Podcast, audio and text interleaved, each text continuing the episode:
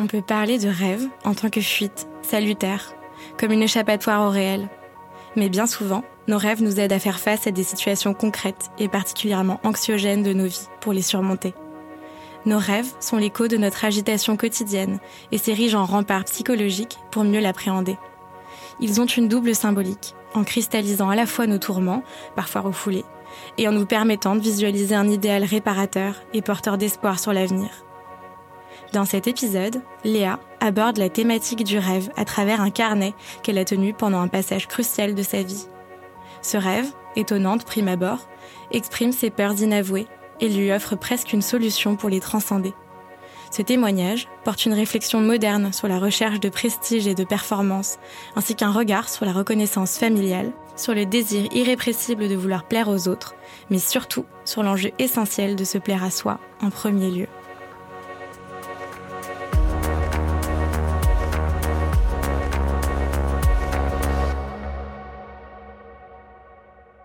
Ben, c'est un texte qui est écrit à la main. Euh, je l'ai écrit dans un cahier de dessin. C'est un carnet qui est plutôt petit, je dirais que c'est un A5, A6. En vrai, c'est plutôt écrit à la hâte. Enfin, quand je regarde le texte, c'est vraiment. Il fait 4 pages, c'est écrit euh, très rapidement, j'arrive même pas à me relire moi-même. C'est mon écriture de tous les jours, mais plus mal écrit encore que d'habitude. Un peu comme quand t'es en cours et que t'es en train de t'endormir et que t'écris. C'est parce que c'est un rêve et que je l'ai écrit en me réveillant. Même les, quand je vois les phrases, elles sont pas entières. C'est compliqué de comprendre euh, ce que j'ai écrit. J'ai écrit au stylo noir, enfin c'est un bic simple, je pense que c'était ce qui était à côté de mon carnet. Souvent dans tout mon carnet, en fait, j'écris au noir parce que c'est comme ça. Il y a aussi des dessins dans ce carnet, donc je dessine avec un stylo noir. Et aussi, euh, c'est très serré comme écriture. Et c'est pas droit, alors que même quand c'est sur du papier euh, blanc, j'écris plutôt droit. Il n'y a pas de ligne. Et là, c'est vraiment un peu. C'est un peu comme un brouillon, alors que je pense que le contenu n'est pas si brouillon que ça. Mais on dirait vraiment que c'est un brouillon quelque chose. C'est pas un carnet dans lequel j'ai comptabilisé d'autres rêves. Avant, j'ai fait des dessins dedans. Ensuite, j'ai écrit des textes. Euh, j'ai écrit des textes notamment parce que euh, j'ai commencé une thérapie et quelquefois j'ai besoin d'écrire et j'ai besoin d'un support euh, pour écrire. Donc j'avais pris ce carnet-là parce qu'il était pas trop plein et que je pouvais garder quand même les textes que j'écrivais pour pouvoir y faire référence pendant mes séances. Alors, ce texte-là, c'est la description d'un rêve que j'ai eu et que j'ai fait l'année dernière, en mai dernier, donc il y a un an. Je sais pas pourquoi ce rêve, mais ça me paraissait important et dans tout le travail que je faisais de, de, thérapie avec ma psy, j'avais envie de m'en souvenir pour lui en parler. C'était un moment où je réfléchissais beaucoup et j'extériorisais pas tant ce que, je, ce que je vivais ou ce sur quoi je réfléchissais euh, par rapport à cette thématique-là. Et je pense que j'avais besoin de l'écrire aussi comme base de, de conversation, par exemple, avec mes parents ou avec mes amis. Et c'est pour ça que je l'ai écrit aussi, pour pouvoir en discuter avec d'autres personnes. C'est pas un rêve euh, très terre à terre, mais j'avais l'impression que c'était quand même très relié à ces, à ces thématiques-là dont j'avais envie de parler plutôt avec euh, mes amis, ma famille et ma psy. Alors ce texte, je dirais que je ne retombe pas dessus par hasard parce que je sais, vu euh, comment j'ai utilisé ce carnet, et en vérité, il n'y a pas beaucoup de choses dedans, je sais ce qu'il y a dedans. Donc c'est marrant de le relire. J'avais oublié que j'avais écrit comme ça, et, et j'avais oublié que j'avais écrit à, à, ce point à la hâte, que les phrases n'étaient pas totalement faites, et je ne l'avais pas reconsulté depuis juin dernier. Donc c'est vraiment, même auparavant, j'ai très rarement écrit de rêve finalement. Alors c'était une période spéciale quand j'ai écrit ce, texte-là, euh, j'ai retranscrit ce rêve. C'était en mai 2022. J'avais commencé une thérapie depuis, euh, depuis janvier de la même année parce que euh, cette année-là, ça allait pas trop. J'avais fait un, burn-out au, travail en décembre de l'année 2021.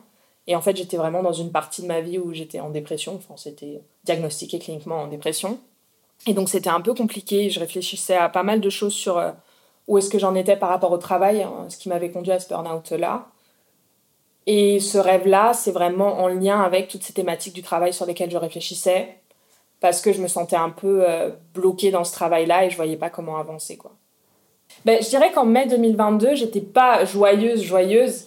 Euh, j'avais quand même euh, toujours en tête ce burn-out. Ben, je l'ai toujours aussi actuellement un an après, mais j'avais toujours en tête ce burn-out-là qui était quand même relativement frais puisque c'était arrivé six mois auparavant il y avait de ça, il y avait aussi euh, cette dépression là dont j'essayais de me sortir, mais c'était pas, j'étais pas au cœur de, euh, de ma dépression quoi. J'essayais de, de m'en sortir. Ça faisait quand même déjà cinq mois que je travaillais avec ma psy euh, sur ces thématiques là, que je réfléchissais à comment aller mieux.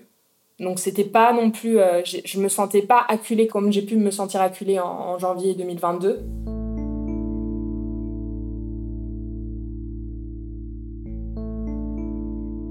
Euh, au moment où j'écris euh, mon rêve, bah, c'est le matin, je viens de me réveiller, je pense qu'il est environ 8 heures.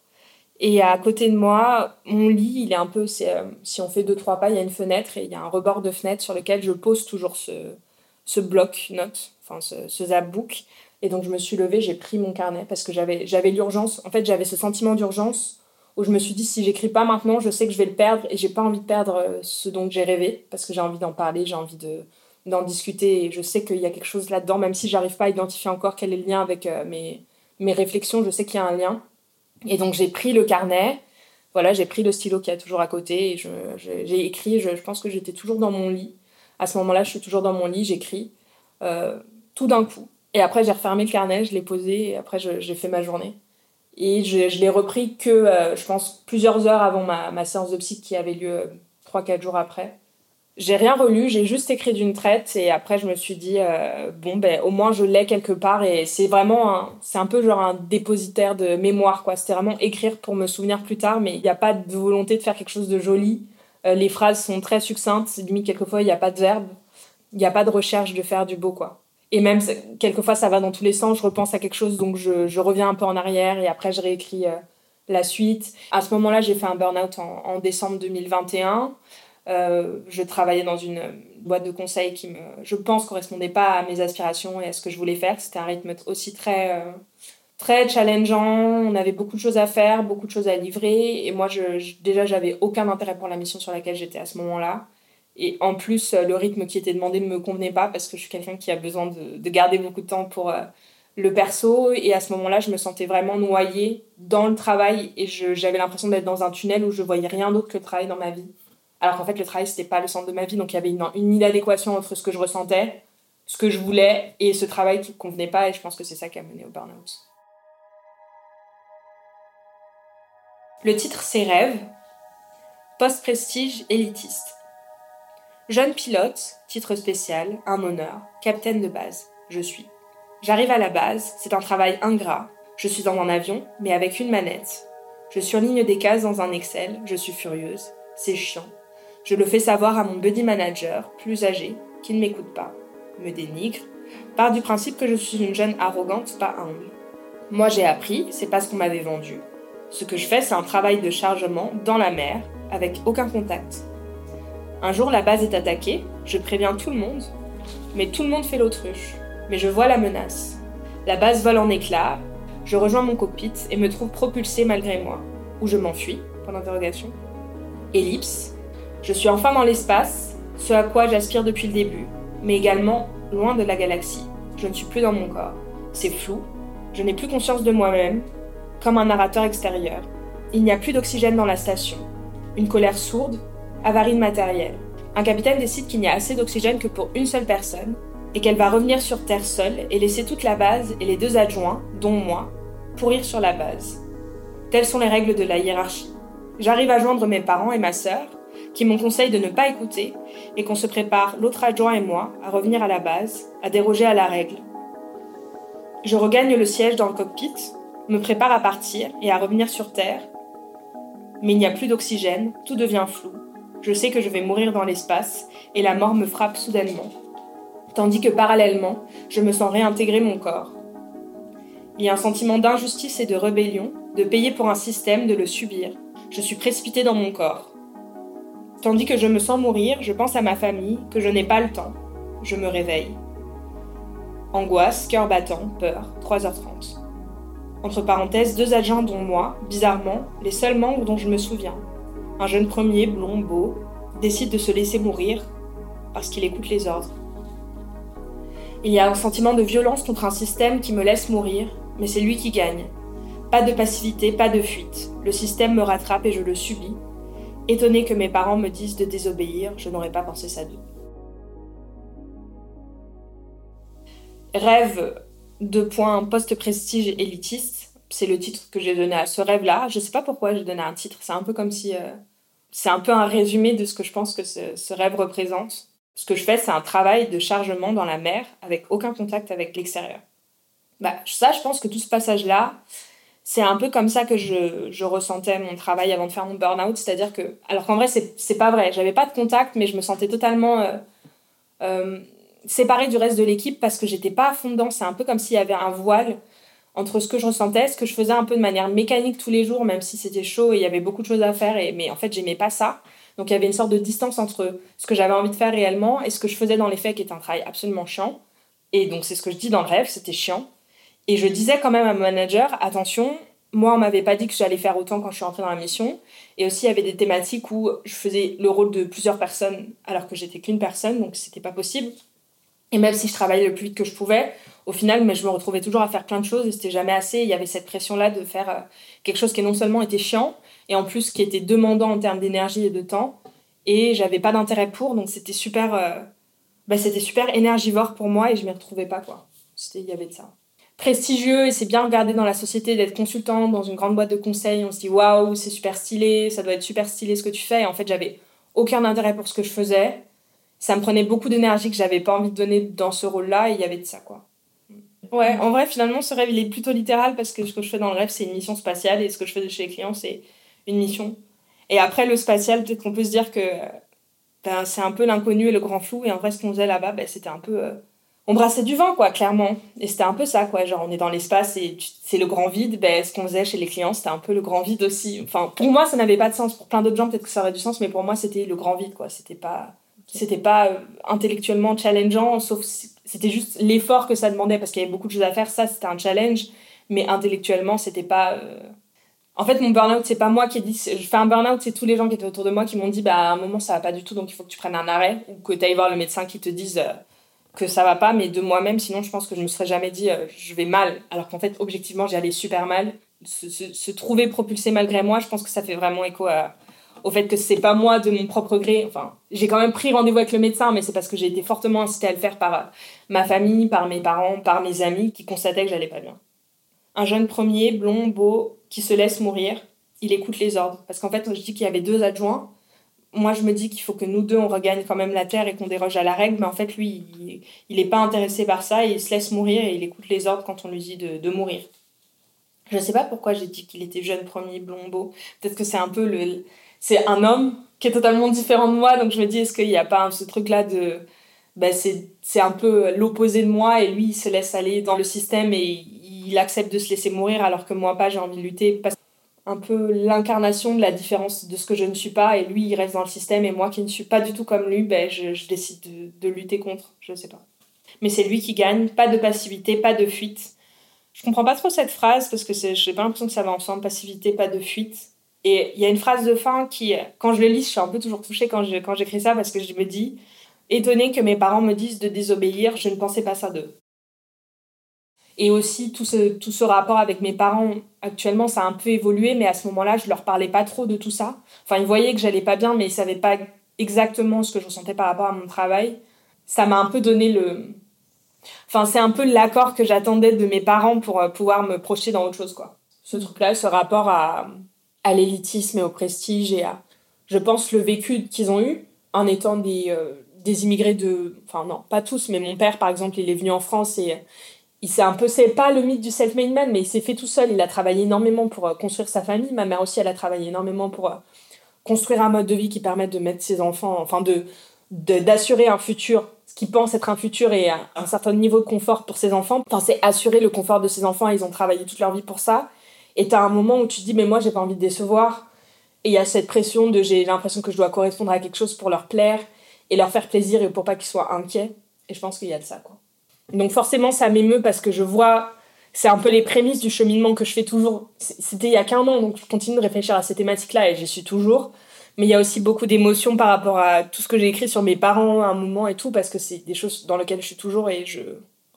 Même si je sais que depuis on en a discuté et on a eu des, discussions ensemble sur euh, qu'est-ce que je voulais dans le travail et comment est-ce que je, me ressentais par rapport au travail, qu'est-ce que moi je voulais faire. Et j'ai eu finalement cette approbation que je vois dans le rêve, je l'ai eu dans la vraie vie parce qu'ils m'ont dit euh, bah, tout ce qu'on veut, c'est que tu sois heureuse en vrai. Donc, euh, c'est ça le truc.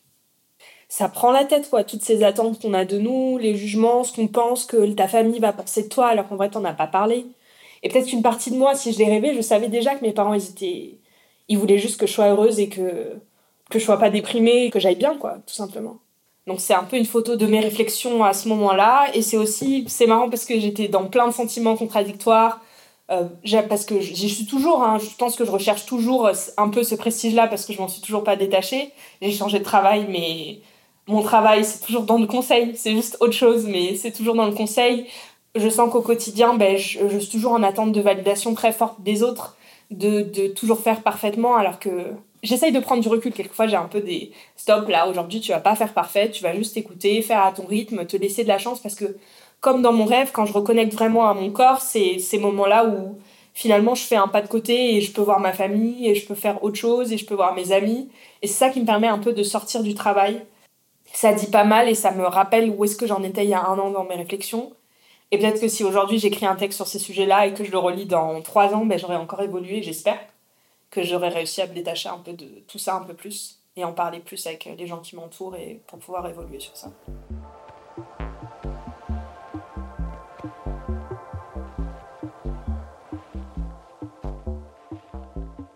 Euh, en un sens, oui, je dirais que ce texte est un vestige parce que c'est la photo de mes réflexions à ce moment-là. Mais d'un autre côté, non, parce que c'est toujours d'actualité pour moi. Je suis toujours en train de réfléchir à ça et j'aurais pu faire une variation de ce rêve un peu euh, évolué peut-être aujourd'hui. Donc je dirais pas que ce texte c'est un vestige parce que c'est toujours très très actuel pour moi ces thématiques-là et c'est toujours un travail que je fais sur euh, ma relation au travail, ma relation à, la recherche de la performance, comment partager plus avec mes parents, être plus transparent sur ce que je vis. C'est plein de thématiques que je vis toujours donc c'est c'est pas un vestige pour moi c'est pas quelque chose c'est une partie de ma vie et c'est plus c'est plus quelque chose que je ressens actuellement non mes, mes pensées et mes réflexions ont peut-être évolué depuis, mais en vérité, ben, j'en suis toujours proche et je continue à y penser même si je relis plus texte. Je pense que ce sera peut-être un vestige, genre dans. J'espère, hein, dans, dans 10 ans. J'espère que j'aurai vraiment évolué sur ces thématiques-là, mais euh, pour l'instant, ça n'est pas encore. Hmm. Un jalon dans ma vie, sur une route qui est, qui est toujours. Euh, je suis toujours sur la route, quoi. voilà.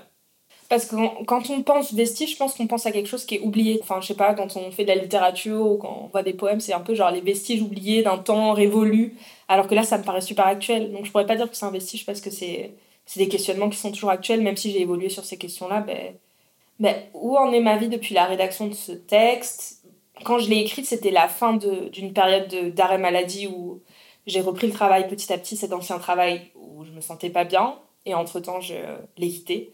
Euh, cinq mois après, j'ai retrouvé un autre travail que j'ai commencé il y a peu. Et où est-ce que j'en suis dans ces réflexions? Ben, Comme je disais tout à l'heure, c'est toujours présent pour moi. Toujours, je suis toujours en train de réfléchir à, à ces rapports-là au travail, à qu'est-ce que je, je, me cherche toujours en fait. C'était un peu, ça marquait un peu le début d'une réflexion que je venais à peine d'amorcer, qui continue jusqu'aujourd'hui. Donc c'est me poser la question de comment est-ce que je peux aller vers un mieux pour moi en termes de rapport au travail, ce que j'en attends, ce que j'attends de moi, essayer de me détacher de, de, la vision que peuvent avoir les autres pour moi, de cette omniprésence et enfin de cette euh, surimportance que je mets dans le travail. Pour moi, c'est un peu le centre de ma vie, alors que peut-être que ça devrait pas l'être et il y a plein de choses d'autres dans ma vie. Et essayer de me dire que je ne vaux pas que par cette performance que je peux avoir dans ce cadre précis et que je suis plein d'autres choses. Et je vois que j'ai quand même avancé depuis ce texte-là, parce que c'était les prémices, mais je, je sens que ça m'a un peu aidé dans cette, euh, ouais, dans cette volonté de me sentir mieux et de, de vivre de manière un peu moins, plus apaisée avec moi-même et plus confortable, quoi. Si je pouvais m'adresser à celle que j'étais il y a un an quand j'ai écrit ce texte, je lui dirais que j'ai évolué un peu depuis, enfin, je pense, j'espère. Enfin, je vais dans ce sens-là. J'ai réfléchi plus encore sur ces questions-là et euh, oui, je pense que si je m'adressais à la moi d'il y a un an, ben je, je la remercierais vraiment d'avoir pris le temps de retranscrire ce rêve, chose que je ne fais jamais. Parce que c'est un jalon dans ma réflexion et de l'avoir écrit, ça me permet de savoir où est-ce que je me situais il y a un an et aussi de constater de où est-ce que j'en suis actuellement dans ces réflexions-là. Et peut-être que je la rassurerais aussi en lui disant que ben, c'est que le début de ces questionnements et petit à petit, ben, je réussis à me détacher de, de cette quête du prestige et de la performance à tout prix et que aussi lui dire que cet accord de ses parents, tu vas l'avoir. Je dirais aussi que cette conversation avec mes parents qui me disent que tout ce qu'ils veulent c'est que j'aille bien, ben, je l'aurai. Et que ça m'apportera par la suite beaucoup de, beaucoup de soulagement. Et que peut-être qu'au fond de moi, je savais déjà que si j'avais envie de faire autre chose et euh, me détacher un peu de cette pression et de prestige, même si eux-mêmes, quoi qu'ils en disent, je pense qu'ils attendent quand même de moi une sorte de performance Ce qui est le plus important pour eux, c'est mon bonheur et que j'aille bien. Et si ça passe par se détacher de, de faire des choses prestigieuses pour prouver aux gens, ben, je pense qu'ils me soutiendront dedans. Donc c'est super libérateur d'avoir eu cette conversation et de savoir ça de, actuellement. Je suis Colline Ohaillon et vous venez d'écouter Vestige. Le mixage son a été réalisé par Tiernan Pirouet et le thème musical composé par Adrien Cutillas.